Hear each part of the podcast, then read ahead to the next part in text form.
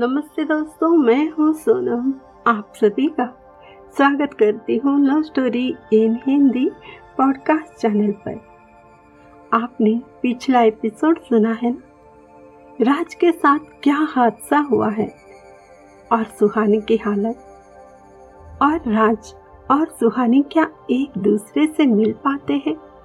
क्या राज मौत की लड़ाई जीत पाता है? आप जानना चाहते हो ना? चलिए, बिना वक्त गवाए हम आपको सुनाते हैं पार्ट नंबर ट्वेंटी नाइन प्यार की शक्ति राज को मिली नई ज़िंदगी। राज की हालत बहुत बिगड़ी हुई होती है, क्योंकि उसको दो जगह पर शरीर में गोली लगी होती है। उसे बड़े से हॉस्पिटल में आईसीयू में एडमिट किया जाता है। सारे डॉक्टर उसको बचाने की कोशिश में लग जाते हैं। यहाँ पर सुहानी की हालत बहुत बिगड़ जाती है। वो होश में आते ही सिर्फ़ राज का नाम लेती है। उसे संभाल पाना बहुत मुश्किल हो जाता है। वो बेकाबू होकर राज से मिलने की जिद करने लगती है, लेकिन राज से नहीं मिल पाती। उसकी हालत देख उसके मम्मी पापा पूजा आंटी सभी रिलेटिव बहुत परेशान और दुखी हो जाते हैं। वो सिर्फ़ एक ही बात कहती है कि उसे राज से मिलना है। वो किसी की भी सुनने के लिए तैयार ही नहीं होती। वो बार बार बेहोश हो जाती है। यहाँ राज की हालत भी बहुत गंभीर होती है। बहुत सारे प्रयासों के बाद राज की हालत में थोड़ा सा सुधार आ जाता है। सुहानी को समझाते हुए पूजा कहती है, तुम्हें अपने प्यार पर यकीन नहीं है क्या? तुम्हारा प्यार सही सलामत वापस आएगा तुम्हारे पास। तुम सिर्फ़ अपने प्यार पर, भगवान श्री कृष्ण जी पर विश्वास रखो, राज को कुछ नहीं होगा। रोते हुए सुहानी कहती है, लेकिन लेकिन मेरे राज के साथ ये हुआ ही क्यों? वो तो हमेशा सबकी हेल्प करता है। फिर फिर भगवान जी ने उसके साथ ऐसा क्यों किया? फिर मैं मैं कैसे यकीन करूँ ऐसे भगवान पर, जिन्होंने मेरी राज की इतनी बुरी हालत कर दी? उसके बिना मैं नहीं जी सकती। वो मेरी ज़िंदगी है। वो मेरा वजूद है। उसके सिवा मेरा कोई वजूद नहीं है। मेरी साँसें चलती है तो सिर्फ़ सिर्फ़ राज के लिए। रोते रोते सुहानी फिर से बेहोश हो जाती है। डॉक्टर चेक करने आते हैं और कहते हैं इनके दिमाग पर गहरा सदमा पहुँचा है। सिर्फ़ मेरी दवाई से कुछ नहीं होने वाला। इनको हिम्मत से काम लेना होगा, वरना प्रॉब्लम बढ़ सकती है। डॉक्टर दवा देकर बाहर से निकल जाते हैं, लेकिन सबकी चिंता बहुत बढ़ जाती है। सुहाने के प्यार की ताकत से और भगवान श्री कृष्ण जी के आशीर्वाद से, सबकी दुआ से राज की ज़िंदगी बच जाती है। और राज जब होश आता है उसे, वो सिर्फ़ सुहानी का ही नाम लेता है। राज का दोस्त समीर कॉल करके सबको खबर देता है कि राज अब खतरे से बाहर है। और उसके जुबा पर सिर्फ़ सुहानी का नाम है। ये खबर पूजा सबको देती है, तब सब खुश हो जाते हैं। जब सुहानी को ये खबर मिलती है, वो कहती है, मुझे अभी के अभी राज से मिलना है। राज से मिलने की जिद करती है। तब उसे हॉस्पिटल में राज से मिलने ले जाया जाता है। सिर्फ़ सुहानी को राज से मिलने की इजाज़त मिलती है। वो भागते हुए राज के सामने जाती है। राज की हालत देख उसके आँसू नहीं रुकते। फिर भी उसे सही सलामत देखकर वो खुश हो जाती है।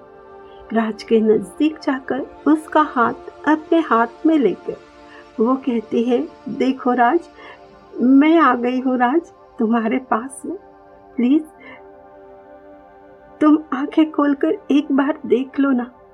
तुम्हारी सोन परी तुम्हारे पास है। देखो राज, आँखें खोलो। राज अभी तक बेहोशी में ही है। सुहानी अपने लबों से राज के माथे को चूम लेती है और राज अपनी आँखें खोलते हुए सुहानी की ओर देखता है। उसका हाथ अपने हाथ में लेकर मुस्कुराते हुए कहता है, मेरी जान, मेरी सोनपरी तुम आ गई। देखो, तुम्हारे आने से कितनी एनर्जी आ गई है मुझमें। पर ये क्या सोनपरी ये क्या हालत हो गई है तुम्हारी? तुम खुद का ख्याल नहीं रख रही हो ना, मेरी जान? देखना, दो दिन में घूमने फिरने लग जाऊँगा। और ये क्या तुमने खाना भी नहीं खाया ना? बोलो। देखो तुम्हें मेरी कसम है, तुम खुद का बहुत अच्छे से ख्याल रखना, मैं जल्दी ठीक हो जाऊँगा। तुम्हारे प्यार की शक्ति मेरे पास है। तो मुझे कुछ नहीं हो सकता, मेरी जान। सुहानी, और बोलते बोलते वो थक जाता है।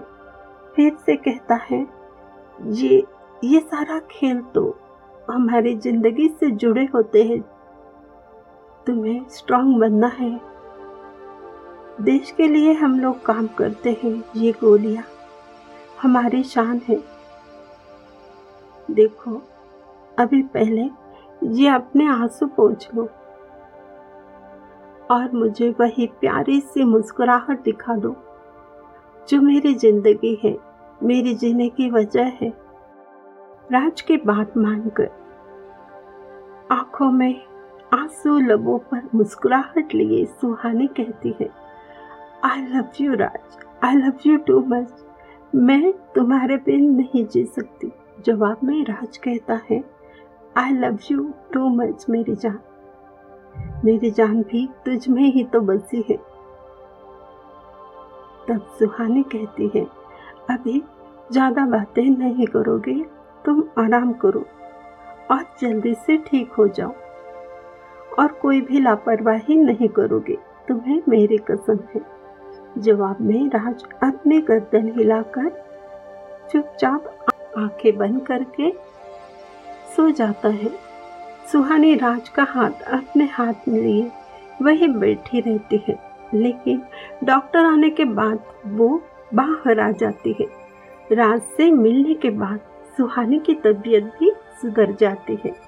राज की तबीयत भी, सुहानी का प्यार, उसकी दुआ, सबकी दुआ डॉक्टर के प्रयास से जल्दी सुधर जाती है। लेकिन उसे अभी भी हॉस्पिटल में ही रहना पड़ता है।